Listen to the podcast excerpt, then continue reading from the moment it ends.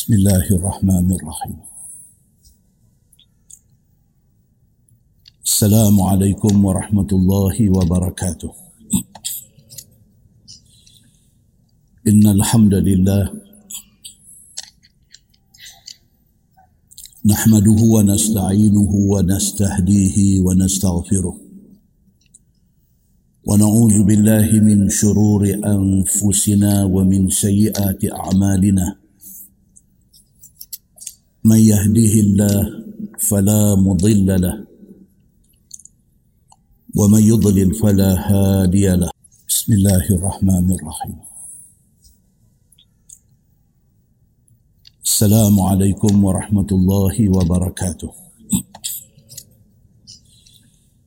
إن الحمد لله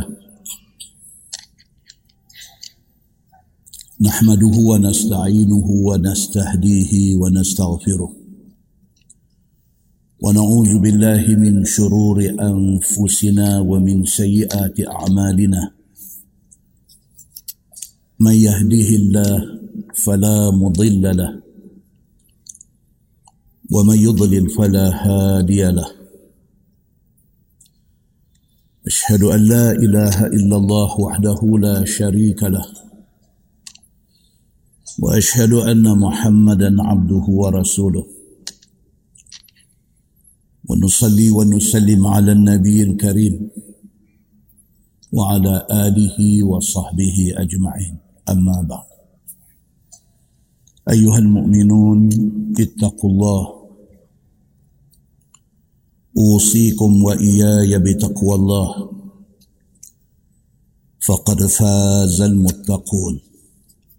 مسلمين dan muslimat mudah-mudahan Allah Subhanahu wa taala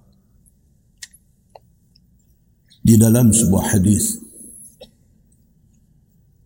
an Abi Yasar radhiyallahu anhu أن رسول الله صلى الله عليه وسلم كان يدعو اللهم إني أعوذ بك من الهدم وأعوذ بك من التردي وأعوذ بك من الغرق والحرق والهرم. وأعوذ بك أن يتخبطني الشيطان عند الموت. وأعوذ بك أن أموت في سبيلك مدبرا. وأعوذ بك أن أموت لديغا. Atau kama qal hadis sahih riwayat Abu Daud daripada Abi Yasar radhiyallahu an. Tuan-tuan Abu Yasar sahabat Nabi sallallahu alaihi wasallam. Nama dia Ka'ab bin Amru bin Abbad radhiyallahu anhu dia wafat tahun 55 Hijrah. Daripada Abi Yasar radhiyallahu an. Dia kata Nabi sallallahu alaihi wasallam berdoa. Dan minta di dalam doa dia Allahumma inni a'udzubika minal hadmi. Ya Allah, ya Tuhanku, aku minta berlindung denganmu daripada mati kena timpa runtuhan. Dia minta supaya Allah selamatkan dia daripada mati dalam runtuhan bangunan. Wa a'udzubika minat taraddi. Nabi minta, Ya Allah, Ya Tuhanku, aku minta berlindung denganmu daripada mati jatuh tempat tinggi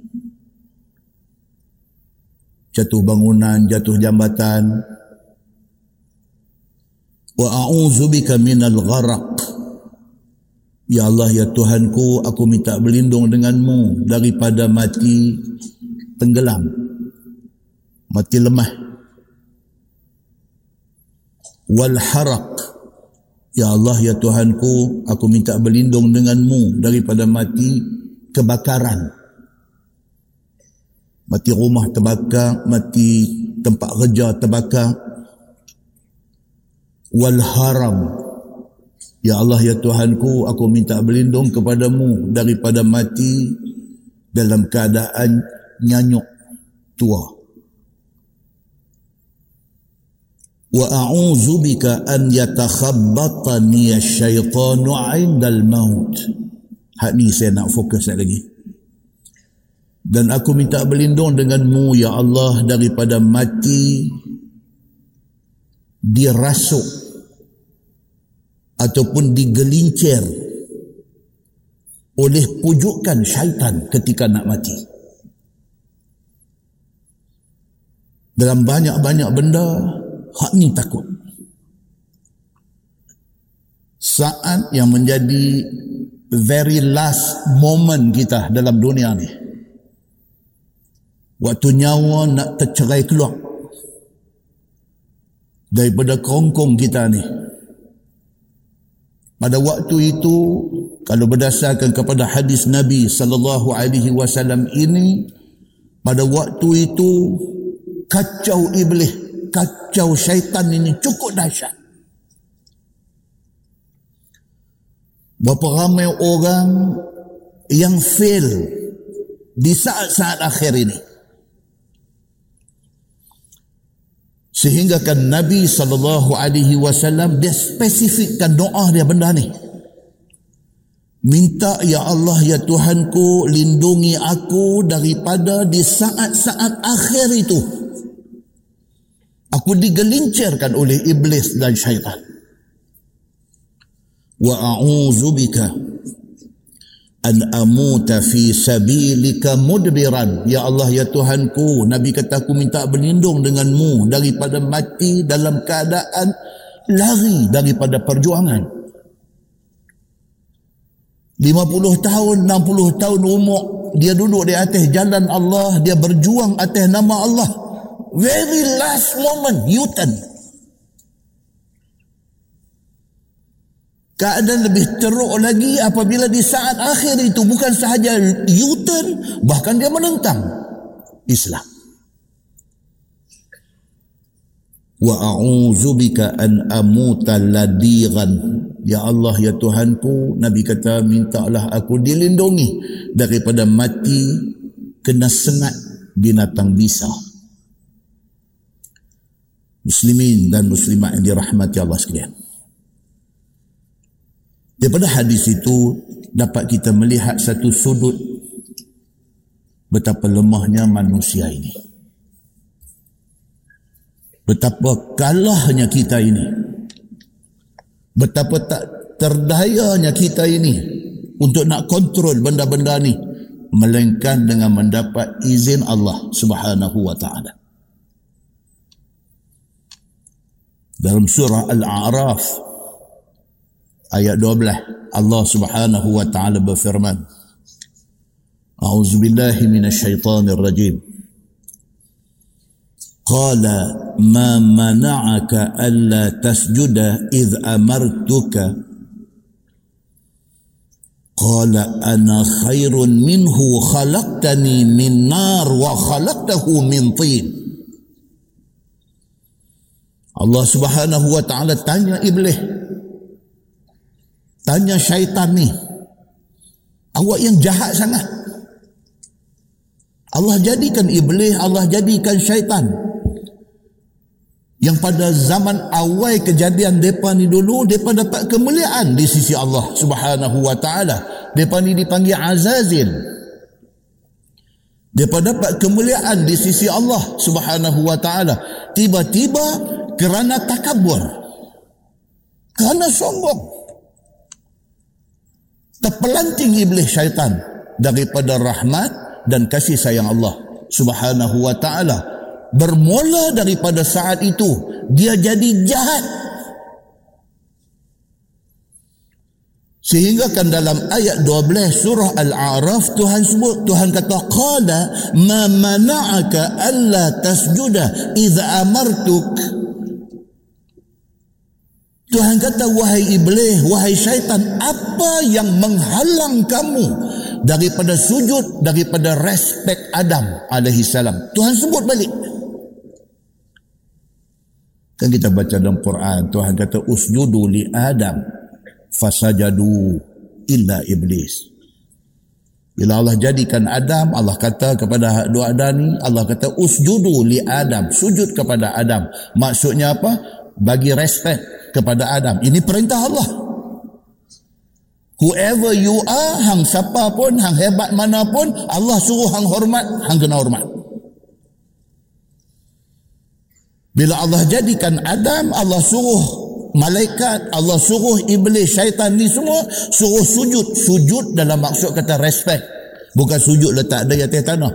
Sujud dalam arti kata respect kepada Adam yang Allah jadikan dan Allah suruh tunjukkan respect ini makhluk lain, segala malaikat, segala semua sujud mengikut perintah Allah. Tiba-tiba iblis, tiba-tiba syaitan tidak sujud bahkan dalam keadaan bercekak pinggang. Itu sebab dalam Riyadhus Salihin dia ada buat main satu, satu hadis Nabi sallallahu alaihi wasallam larang kita daripada cekak pinggang. Pasal apa? Pada hari Allah suruh sujud hormat kepada Adam, iblis tidak sujud, tidak hormat, dia duduk cekak pinggang. Maka perbuatan cekak pinggang itu menggambarkan ego dan sombong. Benda tu tak boleh buat. Allah tanya balik kepada iblis, kepada syaitan ini. Apa yang menyebabkan kamu tak mau respect kepada Adam sedangkan itu aku suruh, aku perintah. Qal, jawab iblis ini. Ana khairun minhu. Aku tak boleh respect dia sebab aku lebih baik daripada dia. Sombong aku tak boleh bagi respect dekat Adam. Pasal apa? Pasal aku rasa aku lebih mulia daripada dia. Khalaqtani min nar wa khalaqtahu min tin. Ya Allah engkau jadikan aku daripada api. Engkau jadikan Adam daripada tanah. Macam mana aku nak pergi sembah dia? Sedangkan asal kejadian dia lebih hina daripada aku. Sombong. Tuan-tuan, minta Allah subhanahu wa ta'ala buang sifat sombong daripada diri kita. Tak mau sombong, tuan-tuan. Tak mau sombong. Kenapa? Kerana sombong itu menyebabkan iblis dihalau keluar daripada syurga Allah subhanahu wa ta'ala. Ayat 13 surah al-a'raf Allah kata qala fahbit minha fama yakunu laka an tatakabbara fiha fakhruj innaka minas saghirin lanjutan daripada ayat tadi Allah kata apa? Fahbit minha. Wahai iblis wahai syaitan angpi berambuih keluar daripada syurga ini. Allah sudah marah. Allah sudah murka kepada iblis yang pada mulanya Allah sayang dia.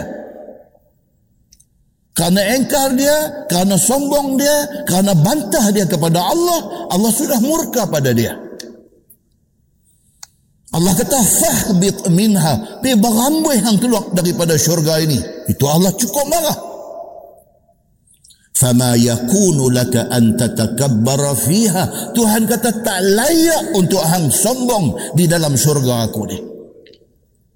Ini syurga aku punya. Tuhan kata, hang siapa hang nak tunjuk sombong di dalam syurga aku? Hang tak layak untuk tunjuk sombong di tempat aku ni. Fakhruj innaka minas saghirin. Tuhan ulang lagi sekali. Tuhan kata fakhruj, pikelok daripada syurga ini. Bermula daripada hari ini, hang jadi orang yang hina dina. Tuan-tuan, Allah cukup tak mau makhluk dia sombong. Allah tak mau. Marahnya Allah kepada orang sombong ni, kepada iblis yang sombong ini, kepada syaitan yang sombong ini, sehingga kan Allah perambat dia, Allah halau dia, Allah usir dia, Allah suruh dia keluar, lala tu juga, pergi keluar. Dan bermula daripada hari ini, hang jadi orang yang hina pada sisi aku, kata Allah subhanahu wa ta'ala. Ayat 14 surah Al-A'raf. Tuhan kata qala anzirni ila yaumi yub'atsun. Oh yang kata iblis ni. Dah lepas dia buat sombong dengan Allah, dah lepas Allah murka dia, dah lepas Allah halau dia keluar, Allah ulang lagi sekali hampir keluar lah ni, daripada syurga ini dia kata dekat Tuhan qala anzirni ila yaumi yub'atsun dia kata ya Allah satu aku nak minta aku nak aku dan keturunan aku iblis syaitan semua-semua ni tak mati sehinggalah hari kiamat dia minta dekat Tuhan dia minta ya Allah jadikan kami ni makhluk yang panjang umur Ya Allah jadikanlah kami ni makhluk yang tak mati sehinggalah mai hari kiamat. Dia minta apa siapa? Pasal dendam. Pasal dendam dia. Kepada siapa? Bukan kepada Allah. Dia dendam kepada Adam dan anak cucu Adam yang kerana punca Adam dia terkeluar daripada syurga Allah subhanahu wa ta'ala. Dia berdendam. Maka dendam itu satu perangai yang Allah tak suka. ayat 15 surah al-a'raf Allah kata qala innaka minal munzarin Tuhan respon kepada permintaan iblis Tuhan kata wahai iblis okey permohonan hang lulus hang jadi orang yang panjang umur hang jadi orang yang diberi tangguh sehingga kiamat Iblis yang cekak pinggang di depan Allah tak mau taat perintah Allah sujud kepada Adam tu hari ini ada lagi. Tak mati lagi dia ni. Belum kira anak cucu dia yang doa ada ramai ni. Dia tu pun tak mati lagi. Qala فبما أغويتني لأقعدن لهم صراطك المستقيم depan Allah dia luahkan benci meluat marah dia kepada anak cucu Adam ni yang kata iblis ni depan-depan Allah dia kata fabima aghwaytani dia kata, Ya Allah, Ya Tuhanku, oleh kerana engkau sudah sesatkan aku pada hari ini. Dia kata kat Tuhan. Ya Allah, oleh kerana hari ini, aku tak lupa ni tarikh ni. Tarikh aku dicop atas dahi sebagai makhluk yang sesat. Bermula daripada hari ini, aku dianggap sebagai orang yang sesat, makhluk yang sesat. La aq'udanna lahum siratakal mustaqim dia kata ya Allah aku sungguh-sungguh aku berjanji di depan engkau. Aku akan make sure anak cucu Adam ini aku akan sesatkan mereka daripada jalan yang lurus. Puh tuan-tuan. Ayat ni kalau kita baca dan kita faham makna dia tuan-tuan boleh bayangkan betapa dendamnya iblis syaitan ini meluap-luap dendam dia, sakit hatinya dia, bencinya dia kepada manusia ni meluap-luap. Kalau kita tidak faham ayat ni, kita dengar bisikan dia. Kita ikut kehendak dia. Kita patuh apa suruhan dia. Tapi kalau kita faham ayat ni, kita kena iblis, kita kena syaitan. Hak mana yang Tuhan suruh buat, dia akan larang kita buat. Hak mana yang Tuhan tak suruh buat, Tuhan larang kita buat, hak tu dia akan dekorate bagi nampak cantik, suruh kita buat. Muslimin dan muslimat yang dirahmati Allah sekalian. Ayat 17 surah Al-A'raf. Allah berfirman, لآتينهم من بين أيديهم ومن خلفهم وعن أيمانهم وعن شمائلهم ولا تجد أكثرهم شاكرين depan Allah dia jawab tunai-tunai depan Allah dia kata ya Allah aku nak bagi tahu aku akan mendatangi anak cucu Adam ini daripada depan, daripada belakang, daripada kanan, daripada kiri. Aku akan mai dekat depan ni. Wala tajidu aktsarahum syakirin. Sehingga kan engkau ya Allah, engkau akan lihat anak cucu Adam ni sikit saja yang akan jadi hamba yang bersyukur. Dia janji depan Allah. Dia kata anak cucu Adam ni aku tak akan lepas depan ni. Aku akan main dekat mereka daripada depan, daripada belakang, daripada kiri, daripada kanan. Aku akan hasut mereka. Aku akan rosakkan mereka. Aku akan jadikan mereka ni semua tidak taat kepada perintah engkau, Ya Allah. Tengoklah dia kata, sikit saja yang akan taat kepada Allah. Dia kata di depan Allah, tuan-tuan. Muslimin dan muslimat yang dirahmati Allah sekalian. Ayat 18 surah Al-A'raf. Allah berfirman, Qala ukhruj minha madhuman madhura laman tabi'aka minhum la amla'anna jahannama minkum ajma'in Allah kata kepada iblis syaitan ini Tuhan kata ukhruj minha. Keluarlah daripada syurga. Tuhan kata now you get out. Keluar daripada syurga lah ni mad'uman madhura. Keluar dalam keadaan hina dina dan terusir. Dihambat jauh daripada rahmat aku. Tuhan marah sungguh dengan iblis ni. Tuhan kata sudahlah duk merepek apa tak habis-habis ni. Aku suruh hang hormat Adam, hang tak mau hormat Adam, merepek tak habis-habis. Dua habang kata aku akan make sure depa ni semua sesat, depa ni akan jadi manusia yang tidak bersyukur kepada Allah, duk merepek banyak. Tuhan kata sudah, ukhruj minha. Tuhan kata sudah, dikeluarlah ni daripada syurga ni.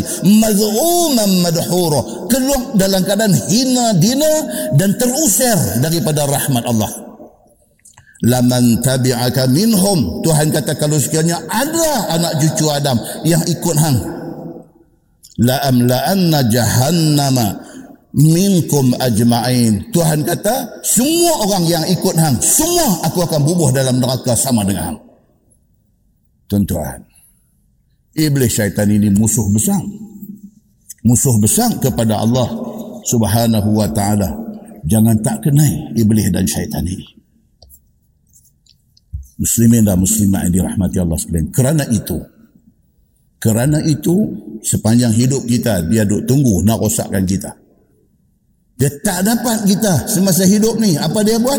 Sampai last minute kita nak mati. Masa tu dia try lagi. Dan itulah saat yang paling menakutkan kita. Dalam ayat 34 surah Luqman, Allah Subhanahu wa taala sebut Inna Allah 'indahu 'ilmu as-sa'ah وينزل الغيث ويعلم ما في الأرحام وما تدري نفس ماذا تكسب غدا وما تدري نفس بأي أرض تموت إن الله عليم خبير. صدق الله العظيم. Tuhan kata ilmu tentang kiamat Tuhan saja tahu. Bila betul-betul nak jadi kiamat? Nobody knows. Tak ada siapa tahu. Allah saja yang tahu. Satu orang main habak kat kita berdasarkan kepada kajian, berdasarkan kepada pemerhatian, berdasarkan kepada observation. Saintis dan sebagainya, mereka menjangkakan kiamat akan berlaku pada tahun 2025. Hang sembang tak kena duit. Cakaplah apa pun. Kiamat Tuhan saja tahu. Siapa kata? Allah kata. Nobody knows. Tak ada siapa tahu bila nak kiamat. Pasal apa? Pasal Tuhan kata, Inna Allah indahu ilmu sa'ah. Allah saja yang tahu tentang bila nak kiamat. Wa yunazzilul ghaith. Allah yang turunkan hujan. Benda simple kan? Simple. Hujan. Hujan tu. Hujan ni siapa punya kuasa? Allah punya kuasa.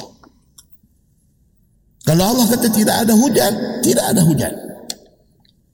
Yes, manusia boleh ikhtiar. Boleh buat pembenihan awan. Boleh buat, buat. Nak buat apa? Itu ikhtiar. Masya Allah, tak salah buat. Tapi nak turun, tak turun, itu Allah pegang.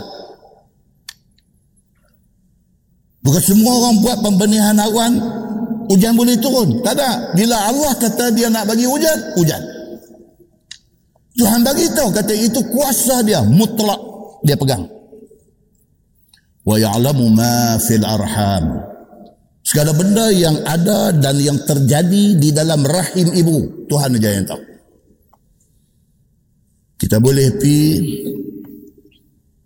buat scam kita boleh buat apa saja boleh buat tapi rahsia rahsia di dalam rahim ibu Allah yang tahu secara spesifik kandungan itu laki-laki ke perempuan ke kandungan tu duduk dalam kandungan dia keluar mai berapa hari dia nak hidup semua Tuhan tahu. Manusia tak tahu. Manusia boleh ikhtiar tetapi tidak semestinya result yang manusia dapat. Itu betul. Ma tadri nafsum madza taksibu ghadan. Bahkan Tuhan kata nama kata manusia ni dia tak tahu apa yang dia boleh apa yang dia nak buat esok tak tahu tuan-tuan tuan-tuan kata esok pagi nak sembahyang subuh masjid lah. itu tuan-tuan kata tuan-tuan betul tak boleh mai tak boleh mai ke masjid ni Allah tahu Berapa ramai orang bangkit pukul lima pagi, masuk pancong, ambil ayat semayang apa semua elok. Allahu Akbar, tahajud dua rakaat, baca Quran sikit dulu sementara nak tunggu dekat nak subuh nak pergi masjid, tiba-tiba senang. Tiba-tiba senang. Kaki kanan dengan tangan kanan jam. Tiba-tiba jadi. Duk sehat elok-elok. Tak ada masalah apa. Setahun dua kali buat thorough check up hospital. Setahun dua kali. Bukan ambil darah, bukan ambil urine saja test tak. Pergi buat complete thorough check up. Buat daripada ujung rambut, ujung kaki. Setiap satu benda yang ada dalam badan dia semua ada report. Doktor kata tak ada apa-apa. You are healthy. Congratulations. You are healthy. How old are you now? Doktor tak tanya dia how old are you now. Doktor kata how young are you now? Tengok kesehat dia tu. Orang kata still kicking. Orang putih kata. Still kicking. Kira duk rancak lagi lah. Still kicking ni. Doktor nak tanya how old are you? Tak keluar di mulut. Doktor kata how young are you now? Kata I'm 73. Oh, doktor kata 73 macam ni. Tengok you punya result semua cemerlang. Bagus. Pagi esok tuan-tuan. Masuk bilik ayak. Gosok-gosok gigi. Berus gigi telajak. Gosok gigi, beri gigi telajak. Nak nak ludah, nak ludah kolgate, nak ludah tak boleh. Nak ludah tak boleh. Dia duduk turun meleleh kat tepi ni. Angkat muka tengok cermin muka. Tengok muka sebelah dah kolaps. Sebelah dah kolaps. Mata sebelah, hidung, mulut sebelah. Kolaps. Nak tutup mata sebelah tak jalan dah. Sebelah yang duduk jalan. Sebelah dah ketegak dah. Dah bantah tak mau ikut dah. Eh, baru kemarin dia ambil result, taruh check up. Semua cemerlang. Ni apa cerita ni? Allah Subhanahu wa taala kata, "Wa ma tadri nafsun madza taksibu ghadan." Ang apa nak jadi esok pun tak tahu. Tuhan kata. Tuhan saja yang tahu. Esok nak sihat ke? Esok nak sakit ke?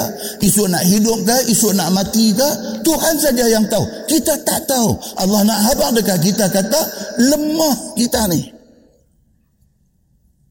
وَمَا تَدْرِي نَفْسٌ بِأَيِّ أَرْضٍ تَمُوتِ Tuhan kata bahkan hampa bukan saja tak tahu esok apa nak buat apa.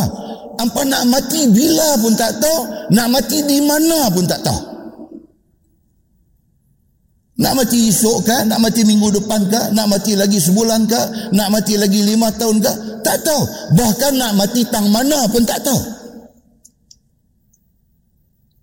Oh, kata saya mana betul bila saya saya apa cerita pun dah pesan dah kat mereka. Apa pun tanam di kepala baca.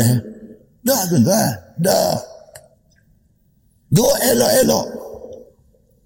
Anak nak graduate di Brisbane, Australia.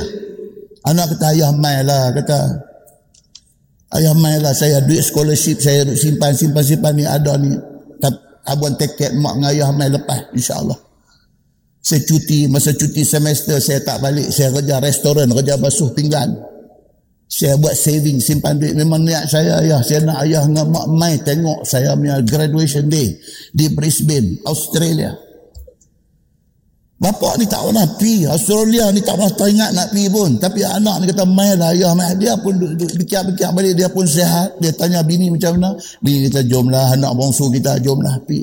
Mati di Brisbane tuan-tuan. Mati di Brisbane. Jangan kata Brisbane. Aceh pun kita tak pernah pergi. Medan pun kita tak pernah pergi. Apatah lagi Brisbane. Tapi sudah tertulis di sisi Allah. Hang akan mati di Brisbane. Pergi mati sana. Allah subhanahu wa ta'ala sudah sebut benda ni dalam Quran. Inna Allah alimun khabir. Tuhan kata Allah Tuhan yang maha mengetahui semua benda. Apa tak tahu? Surah Luqman ayat 34. Ayat Quran ni tuan-tuan kalau kita baca, kalau kita faham makna dia, kalau kita tadabur isi kandungan dia. Uh, tuan-tuan, dia shot, dia shot ke hati kita ni. Dia shot, duk ram, ram. Kenapa? Pasal apa? Pasal apa yang Allah kata ni, inilah realiti dalam dunia ni. Surah Qaf ayat 19. Firman Allah wajaat sakratul maut bil haqq. Zalika ma kunta minhu tahid. Tuhan kata datanglah telah datanglah sakratul maut itu bil haqq. Sungguh bukan tipu. Sakratul maut kematian ini satu benda yang hak. Ini cerita betul. Mata kita dah tengok berapa banyak orang yang kita kenal, yang kita sayang, yang kita kasih. Mati tuan-tuan. Depan mata kita. Sayang kita dekat mak, dekat ayah ni. Tak boleh cerita di mulut. Allah tahu macam mana sayang kita dekat dia. Dia mati depan mata kita tuan-tuan. Dia tak boleh buat apa. Kematian ini, Tuhan kata apa? Ini satu benda benar. Ini satu benda betul zalika ma kunta minhu tahid. Sedangkan kematian itu adalah satu benda yang kamu Tuhan kata kalau boleh nak lari. Tuhan kata. Pasal apa Tuhan kata? Pasal Tuhan buat kita. Tuhan tahu kita ni macam mana. Muacir boleh tak mau mati tuan-tuan Doa ni duk minta ya Allah panjangkanlah umur aku. Tak larat dah berjalan pun beratus dinding, beratus bangku meja, beratus anak cucu. Dia minta ya Allah panjangkanlah umur aku. Tak mau mati. Ya Allah, akbar. Mai orang abang ni. Ni ni suplemen ni bagus ni. Yang ni Dr. Mahathir makan. Ha, Dr. Mahathir makan berapa bayang? Pasal apa tuan-tuan? Pasal satu nak sihat, yang kedua muaci boleh tak mau mati. Mai ya, mai abang kata dia ni, dia ni makan, dia ni, dia ni makan. Dengar bayang kawan tu, Masya Allah, berapa? Tiga hati, tiga hati bayang. Pasal apa tu? Pasal tak mau mati. Oh, Allah tahu benda ni. Pasal apa Allah tahu? Allah buat kita. Dia tahu apa yang ada dalam hati kita. Muslimin dan muslimat yang dirahmati Allah sekalian. الآية لإن الله بفرمان كمثل الشيطان إذ قال للإنسان أكفر هاي تكون فلما كفر قال إني بريء منك إني أخاف الله رب العالمين سورة الحشر آية نملة Tuhan kata dalam ayat itu kama sadi syaitan. Sama macam syaitan. Idh qala lil insani ukfur oh iblis syaitan ni dia main kat kita tuan-tuan. Dia bisik dekat kita. Dia bagi masuk dalam lubang telinga kita. Yang ujungnya dia nak suruh kita kufur dengan Allah. Ukfur dia kata kat kita. Bantah Tuhan dia kata. Bantahlah Tuhan. Falamma kafara Apabila kita termakan pujukan dia, apabila kita termakan bisikkan dia, dan kita memilih untuk kufur. Falamma kafara, apabila kita kufur kepada Allah, qala inni bari'un mink. Dia dandan kata, aku berlepas diri daripada engkau. Aku tak bertanggungjawab atas keputusan engkau untuk kufur dengan Allah. Aku tak campur hal-hal ni. Inni akhafullah rabbal alamin. Aku takut Allah Tuhan sekalian alam. Jahat tak jahat tuan-tuan? Jahat. Dia membisik dekat kita, dia masuk dalam hati kita, dia perdayakan kita, dia tipu kita, dia suruh kita bantah Allah, dia suruh kita lawan perintah Allah, dia suruh kita buat maksiat, dia suruh kita jadi orang yang zalim, dia suruh kita jadi jahat.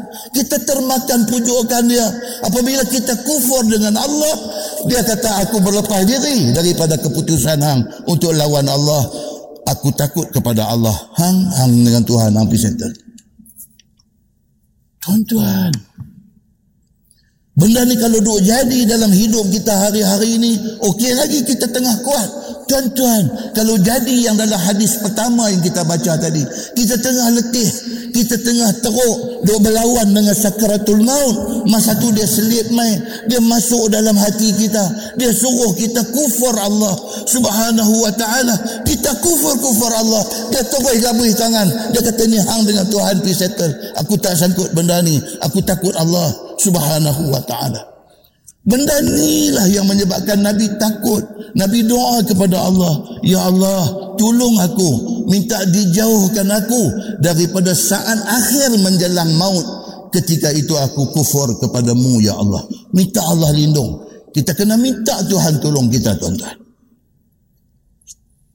Muslimin dan muslimah yang dirahmati Allah sekalian. Demikian dahsyatnya suasana ketika nak menghadapi saat-saat sakaratul maut ini. Sakrah ataupun sakarat ni makna dia apa tuan-tuan? Orang kata sakaratul maut, sakaratul maut, sakrah, sakr. Maksud dia apa? Maksud dia mabuk. Mabuk. Kan Nabi kata kullu muskirin haram.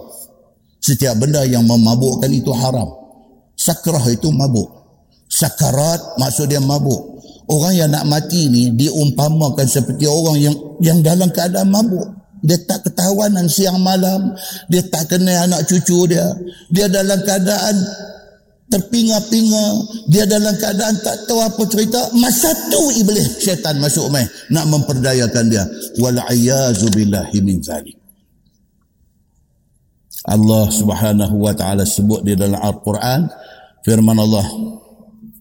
Kalla إذا بلغت التراقي وقيل من راق di situ bacaan dia ada saktah dia panggil saktah saktah ni kena pos sak waqila man dua gerakan jari raq wa zanna annahu al-firaq والتفت الساق بالساق إلى ربك يومئذ المساق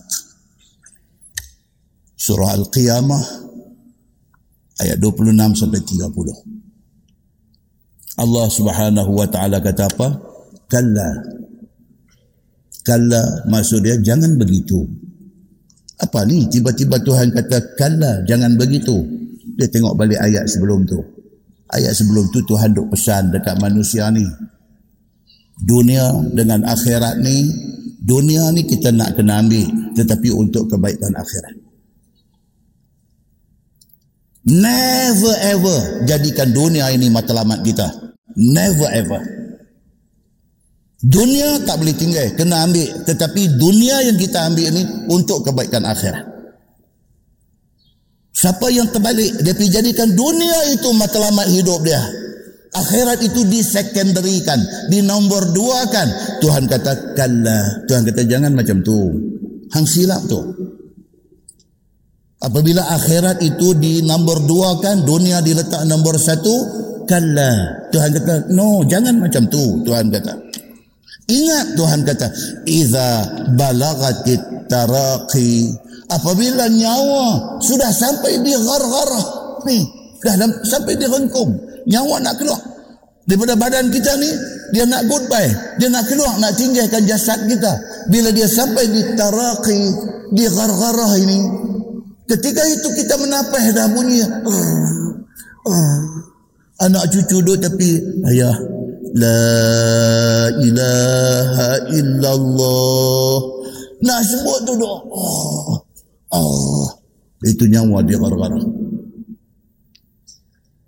Tuhan katakanlah jangan begitu. Iza balagatit taraqi. Apabila nyawa sudah di gara-gara. Wakila man raq.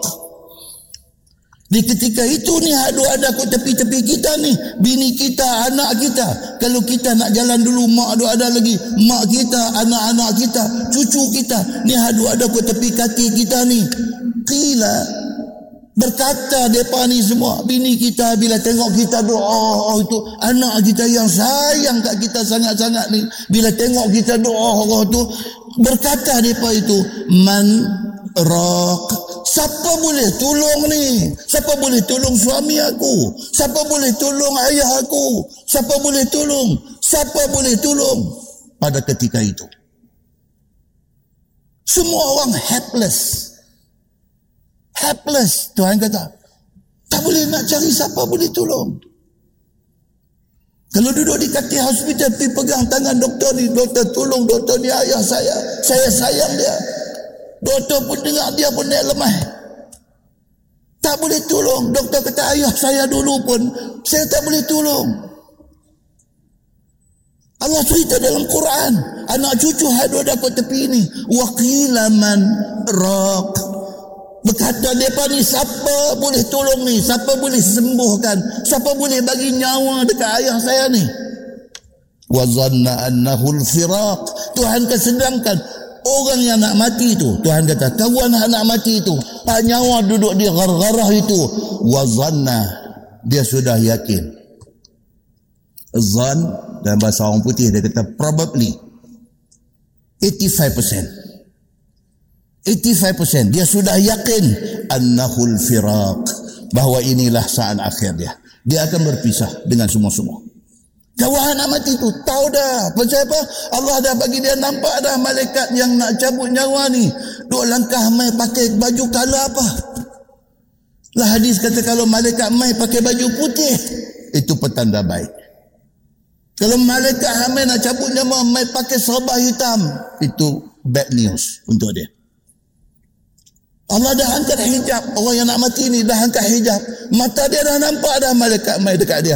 Dia dah nampak. Anak cucu, bini. Hak dua ada keliling ni tak nampak.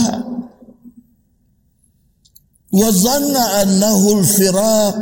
Kerana dia dah nampak lah. Maka dia yakin. Ini dah last day dia. Ini last moment dia. Dia nak habis dah. Waltafati saqu bisaq. Tuhan kata ketika sakratul maut itu maut itu datang bertindih-tindih sakit dia. Maut itu mai sak maksud ni perut betih Arab dia panggil sak. Sak. Sunat pakai kain pakai jubah ni dia kata ila ansafi saqain. Pakai di separuh betis. Sunat. Sak maksud dia betih. Tuhan kata apa? Manusia yang dalam gelut nak mati ni wal tafati saqu bisaq. Betih dia dua ni duk bertaut, duk bertangkup, menahan sakit. Dia macam krem. Macam biasa krem, subuh pagi. Nak bangkit pukul empat, pukul empat setengah. Nak pergi pancok.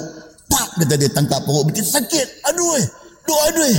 Aduh bergerak sakit. Nak bangun tak boleh. Nak pusing tak boleh. Dia tangkap. Dia kerai kong. Perut betul tu. Kena tunggu saat ni menahan sakit. Bagi dia reda. Otot-otot tu dia, dia jadi lega balik. Baru boleh tak kaki. Tak kaki turun kaki. Itu keren. Orang nak mati. Tuhan kata dia jadi dua perut betih dia ni kena tangkap. Pam kata dia sakit. Muslimin dan muslimah yang dirahmati Allah sekalian ila rabbika yawma idhinil masaq Tuhan kata it's the time sudah masanya engkau dibawa ke sisi Tuhan untuk dihisap amalan. It's the time. Time's up Tuhan kata you punya time sudah sampai. Game over. Habis. Habis. Yang ada selepas ini apa dia? Tidak ada lagi amalan. Yang ada selepas ini ada, tidak ada lagi doa. Yang ada ke lepas ni apa dia? Apa yang hang buat sebelum daripada hari ini?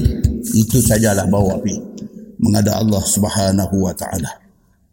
Muslimin dan muslimah yang dirahmati Allah sekalian. Kita baca benda-benda macam ni semua tuan-tuan. Kalau tidak ada insaf dalam hati kita, karut kita ni. Allah jadikan kita, Allah hantar Nabi kat kita, Allah turunkan wahyu Quran kepada Nabi, Nabi baca dekat kita. Nabi hurai lagi masuk-masuk ayat Quran itu dengan hadis-hadis dia. Kita main masjid, kita sit down, kita duduk, kita lapangkan hati dengar ini ayat Quran, ini hadis Nabi. Kalau tidak ada lagi insaf dalam hati kita, karut kita ni. Muslimin dan muslimah yang dirahmati Allah sekalian. 13 Mei 2022 baru ni. Mei Jun Julai Ogos baru 3 bulan. 2 bulan lebih. 13 Mei. 2022 Presiden UAE meninggal dunia. Tuan baca dulu. Oh. Sudah time dia. Game over. Dia sudah habis. UAE ni apa tuan-tuan? United Arab Emirates UAE ni apa? UAE ni ialah satu himpunan negeri-negeri hebat. Abu Dhabi ibu negara dia Abu Dhabi. Dubai. Oh dahsyat tuan-tuan Dubai. Ajman. Sharjah ini semua. Semua ni united di bawah nama Arab Emirates 13 Mei 2022 presiden dia Khalifah bin Zaid An-Nahyan. An-Nahyan meninggal dunia. Khalifah bin Zaid An-Nahyan mati. Tuan-tuan harta dia waktu hari dia mati 18 bilion dolar US 18 bilion US dolar. Harta dia kaya dengan hasil minyak. Keluarga dia punya kekayaan. Adik dia apa semua campur-campur-campur. 150 bilion USD kekayaan mereka UAE menyimpan rizab minyak dan gas asli keenam terbesar dunia. Kaya tuan-tuan presiden dia kaya keluarga presiden kaya belum cerita Saudi punya kaya lagi. UAE punya kekayaan. Macam tu punya kaya. Apa jadi dekat dia tuan-tuan? Mati. Mati. Orang ceritakan kita kekayaan dia. Kita dengar, oh kayanya, oh kayanya. Kita tu nak simpan seratus ribu tak dapat-dapat. Kita ni nak simpan seratus ribu. Nak bagi ada dalam akaun tu nampak seratus ribu. Dia tak dapat-dapat. Dia ada kekayaan dia sampai 18 bilion USD. Punya banyak duit dia. Tuhan dua ada dalam bentuk cash. Dalam bentuk kekayaan yang dua ada dalam ni. Dengan gas, dengan minyak, dengan Allahu Akbar punya kaya. Pun mati. Mahabangnya tak ada apa kita ni. Kita ni tak ada apa. Tuhan ni kalau tak kerana takwa, iman dan takwa dalam hati kita, Tuhan tak pandang kita pun. Muslimin dan muslimat yang dirahmati Allah sekalian. Demikian dahsyat yang dikatakan cerita kematian ini. Dan sebuah hadis riwayat daripada Anas bin Malik radhiyallahu anhu. Kata dia qala Rasulullah sallallahu alaihi wasallam idza arada Allah bi 'abdin khairan ista'malahu. Faqila kaifa yasta'miluhu ya Rasulullah? Qala Rasulullah sallallahu alaihi wasallam yuwaffiquhu li'amalin salih qabla al-maut. Atau kama qala hadis sahih riwayat at-Tirmizi. Entah Nabi sallallahu alaihi wasallam kata satu-satu manusia ni kalau Allah sayang dia Allah nak bagi dia dapat kebaikan. Kita ni kalau Allah sayang kita Allah nak bagi kebaikan dekat kita dunia akhirat. Kalaulah Allah sayang kita dan dia nak bagi kebaikan dekat kita. Apa Tuhan nanti buat? Ista'amalahu. Tuhan akan jadikan kita ni menjelang ujung umur kita. Allah akan jadikan kita ni orang yang beramal. Tanda Tuhan sayang kita. Kita nak mati lagi tiga tahun, nak mati lagi dua tahun, nak mati lagi setahun. Pada ketika itu Allah bagi dekat kita. Kalau dia sayang kita. Atas apa yang kita buat, atas doa yang kita duk minta kat dia selalu. Dan Allah jatuh sayang dekat kita. Allah akan buat apa kat kita? towards the end menjelang akhir hidup kita Allah akan jadikan kita ni orang yang beramal Faqila bila Nabi kata lagu tu sahabat tanya Nabi. Sahabat kata kaifa yasta'miluhu ya Rasulullah? Macam mana yang kata Allah jadikan dia ni beramal? Macam mana tu? Qal Nabi kata apa? Yuf, yuwaffiquhu li'amalin salih qabla al-maut. Allah akan bagi taufik kepada dia dan dia ada kekuatan untuk buat baik. Kita duduk أقول قولي هذا وأستغفر الله العظيم لي ولكم kan وبالله التوفيق والهداية hidayah ni maksud apa Tuhan buka kita bagi kita mau dekat Islam itu hidayah Allah itu tajuk akan datang bulan depan kalau panjang umur ada kuliah kita akan cerita pasal hidayah wa taufiq taufik ni maksud dia apa sudah ada hidayah kena ada taufik baru kita boleh buat kalau tidak kita jadi tak ada tenaga nak buat. Kita sudah ada hidayah. Kita sudah jadi orang yang sayang. Sudah jadi orang yang nak kepada Islam. Tapi tak larat nak buat amal kebaikan. Tak larat. Kita tahu kata Nabi SAW. Nabi kata apa? dua rakaat sebelum subuh itu lebih baik minat dunia wa ma fiha. Lebih baik pada dunia dan isinya. Kita tahu ustaz sebut itu kita tahu ini dia ulang berapa puluh kali dah. Persoalannya ialah hang buat ke tak? Betul kita dah dengar banyak kali. Betul. Kita ada ada kekuatan nak buat? Itu soal lain. Soal kita tahu itu soal lain. Tapi soal mampu ke tak untuk nak buat? Itu satu soal yang penting Muslimin dan muslimah yang dirahmati Allah sekalian. Oh, Nabi kata baca Quran ini likulli harfin. Tiap-tiap satu huruf itu Allah bagi sepuluh pahala. Nabi kata la aqulu alif lam mim itu harfun. Nabi kata bukan maksud aku alif lam mim itu satu huruf. Walakin alif itu harfun, lam itu harfun, wa mim harfun. Dan mim itu harfun. Hang sebut bismillahirrahmanirrahim alif lam mim 30 pahala dah. Tak baca lagi hal lain. Baru sebut alif, lam, mim. Nabi kata 30. Aku bagi pahala. Kita tahu. Bila kita tahu, lama dah kita tahu benda ni. Tapi hang baca Quran ke tak? Nak boleh kekuatan untuk nak baca Quran itu, itu taufik daripada Allah. Kalau Allah jadikan kita ni, Allah bagi taufik dekat kita dia mai kekuatan untuk nak buat ibadat.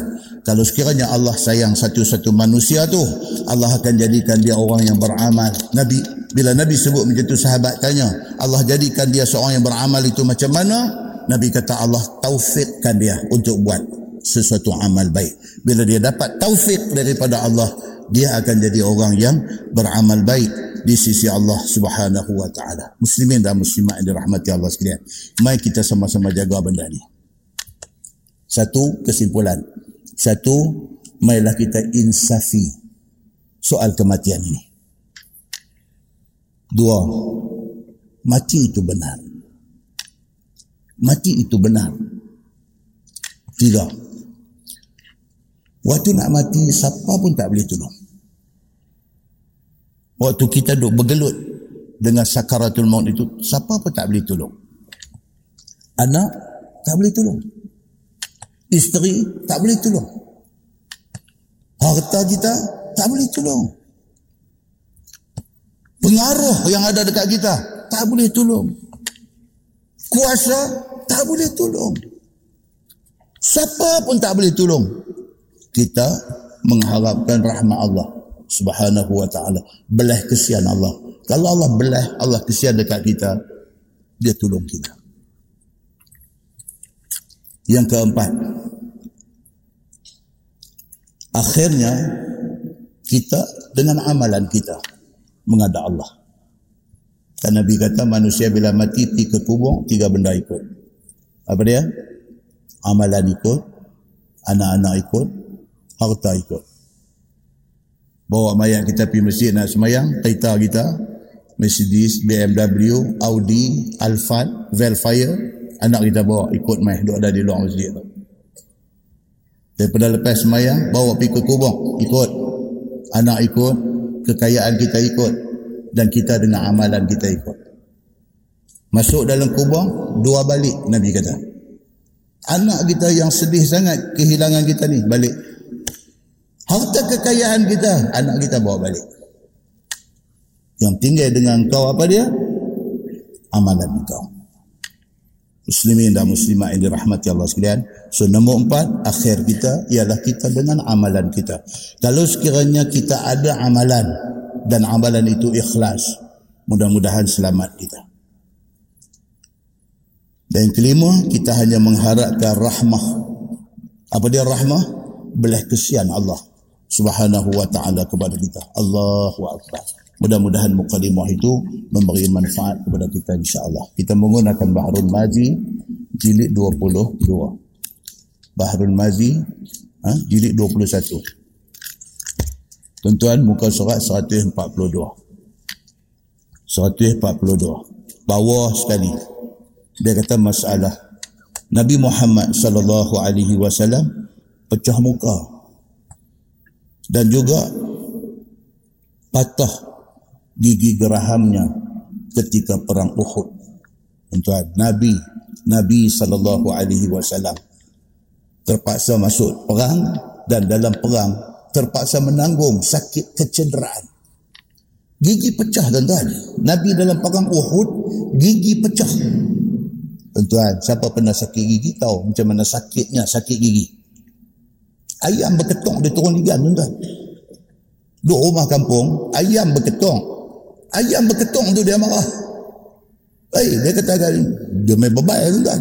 Hei, dia kata, siapa sepi halau ayam ni? Ingat, dia kata. Allah, anak bini dia kata, ayah. Memang ayam lu tu nak buat macam mana? Hei, dia kata, tak ada siapa jadi pergi halau ayam. Aku tak boleh dengar dia duk main berketung ni. Punca sakit gigi. Dia di bebai. Tak ada siapa dia turun kan. Dia ligan ayam ni. Sakit gigi ni tuan-tuan yang kata sakit gigi Nabi sallallahu alaihi wasallam dalam dalam perang Uhud pecah gigi geraham. Tu. Kata Khazin di dalam tafsir dia, apakala dilihat oleh panglima perang Quraisy daripada atas kudanya daripada jauh akan orang muslimin meninggalkan tempat pertahanan mereka. Kita cerita dah bulan lepas macam mana perang Uhud Nabi dah susun strategi sekumpulan sahabat duduk di atas satu bukit. Bukit tu sampai hari ni kalau tuan-tuan pergi ziarah di Uhud dah ada lagi. Dia panggil Jabal Rummah Ra Mim Alif Ta Marbutah. Rummah maksud dia apa? Daripada perkataan Yarmi. Panah. Jabal Rummah Jabal pasukan pemanah duduk di atas. Nabi kata duduk sini, apa jadi pun jangan tinggal bukit ni. Kita menang ke, kita kalah ke, hampa di sini. Sehingga aku kata turun. Itu arahan. Apa jadi? First round dalam perang Uhud, nampak macam Islam nak menang. Musuh lari. Musuh lari, tinggal segala harta yang mereka bawa, duk ada di tengah lembah, di antara Jabal Rumah dengan Jabal Uhud tu. Duk tinggal di situ. Sebahagian hak ada di bawah, pakat hidup berobok kucing. Dia jadilah tuan-tuan. Sahabat Nabi pun Allah uji dengan harta kekayaan. Siapalah kita hari ini. Atas bukit duk tengok. Oi, dia kata ni tak boleh jadi. Saya lagi tinggal tinggal kuah harga kita. Tinggal kuah. Turun. Eh, hak mula kata jangan turun. Nabi kata jangan. Turun seorang. Turun dua orang. Turun lima orang. Tu Jom mana daripada? Jom turun meneruk. Bila turun, musuh yang pada masa itu dipimpin oleh Khalid Al-Walid. Dia belum masuk Islam lagi. Dia tengok-tengok, petik jari cantik. Jom kita take over bukit ni. Kerana itu tempat paling strategik. Musuh naik, itu dia. Semua ada ada di bawah. Sahabat Nabi dan Nabi sendiri dia ada di bawah. Lepas start, dia lepas panah. Tak boleh buat apa. Pakat kena. Bila keadaan jadi macam tu, ni hak kita baca ni. Dan orang-orang Islam meninggalkan tempat pertahanannya dan semuanya berhimpun kerana berbimbang dengan nak mengumpul harta yang ditinggalkan. Tuan-tuan, bulan lepas kan, jangan lupa kita dah baca ayat-ayat Quran cerita tentang macam mana harta ni. Macam mana harta ni. Betul-betul dia menjahanamkan manusia. Daripada duk bercakap soal perjuangan, perjuangan, perjuangan. Bila dapat habuan, sudah jadi, bukan sudah bukan lagi pejuang, tetapi sudah jadi pujawang. Sudah dapat habuan. Apa hari ini bahasa kasang daripada sebut apa? Dedak penuh mulut. Dia berkata, oh kasang perempuan ni. Kasang. Dia bagi, dedak ni tuan-tuan, dedak ni orang tak makan. Kita makan ni saguan. Kita pernah makan saguan? Saguan. Orang seremban ada tadi tiga empat orang tadi, dia tahu ke tak saguan? Saguan ni bahasa surat dia apa saya pun tak tahu. Saguan. Dulu sekolah rendah lu beli saguan, dia buat kelonsong macam jual kacang. Ha? Dia kena koyak belah bawah, belah tajam tu. Koyak, nganga gitu, langut, ketuk. Dia masuk dalam mulut. Dia masuk tu bukan dedak yang tu. Yang tu saguan. Bila saguan penuh mulut ni, tak boleh lah. Nak tegur pun tak boleh. Tapi bila bercakap, dia keluar. Dia keluar. Tapi orang hari ini lebih kasar lagi. Dia tak sebut saguan. Dia sebut dedak. Dedak penuh mulut. Daripada dia bercakap soal perjuangan, kerana dedak masuk dalam mulut, tak boleh nak tegur, tak boleh nak cakap apa dah. Takut dia tembak keluar. Dedak. Dedak itu ialah gambaran kepada harta kekayaan. Ni cerita perang Uhud ni. Dia nak habang yang tu. Tak kena uji, tak apa. Kita boleh kata ke orang. Tapi bila Allah test kita, bila Allah uji kita, hmm, rupa-rupanya kita pun kalah dengan harta ni. Muslimin dan muslimat yang dirahmati Allah sekalian. Sahabat Nabi di dalam perang Uhud, Nabi pesan dah, jangan tinggal bukit ni. Selagi mana aku tak kata turun, jangan turun. Depa turun tuan-tuan. Tak tahan dengan ujian kebendaan. Dan di sebelah belakang tentera Nabi pun sudah kosong tiada siapa lagi mempertahankan. Bila turun semua, semua duk ada di bawah tu. Pakai duk berebut ambil. Pak Sokan yang Nabi Atok tadi suruh backup. Suruh backup Nabi kat belakang pun tak ada dah pakai tinggal. Pakai main duk berebut. Takut tak ada nak dapat habuan. Maka mereka itu pun terus menyerang sekali lagi dengan sekalian pahlawan berkuda dan pahlawan memanah mereka itu. Bila semua dah datang tu, musuh yang dipimpin oleh Khalid Al-Walid tadi sudah ambil alih bukit, sudah mai daripada arah belakang, sahabat Nabi dan Nabi sendiri sudah terkepung di tengah-tengah. Dan masuk mengamuk mereka itu sehingga habis lari tentera Islam. Bila kena attack, tak ada pertahanan ni habis tentera. Habis anak panah mai daripada keliling tempat. Tak boleh nak buat apa dah. Melainkan lari. Mati tengah duk lari. Cak anak panah mai kena atas belakang. Duk lari lagi. Cak mai kena mai.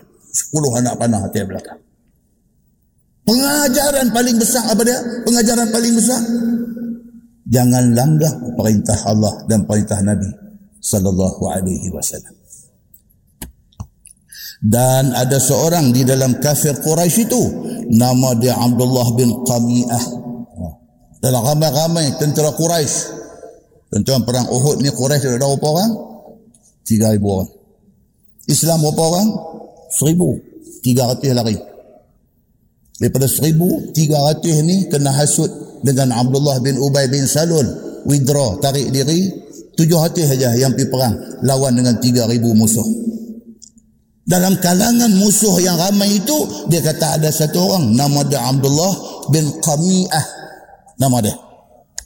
Telah dilemparnya dengan sekuat-kuat hatinya satu batu dan mengenai hidung Nabi sallallahu alaihi wasallam. Dia ni dapat nama dia Abdullah bin Qami'ah. Apa apa pasal dia dapat nama? Pasal dia yang pegang batu, dia punggai. Pada kata kena Nabi sallallahu alaihi wasallam, pentarah hidung dan patah gigi Nabi sallallahu alaihi wasallam dan luka muka Nabi sallallahu alaihi wasallam. Dia singgah pak betul gigi patah muka berdarah.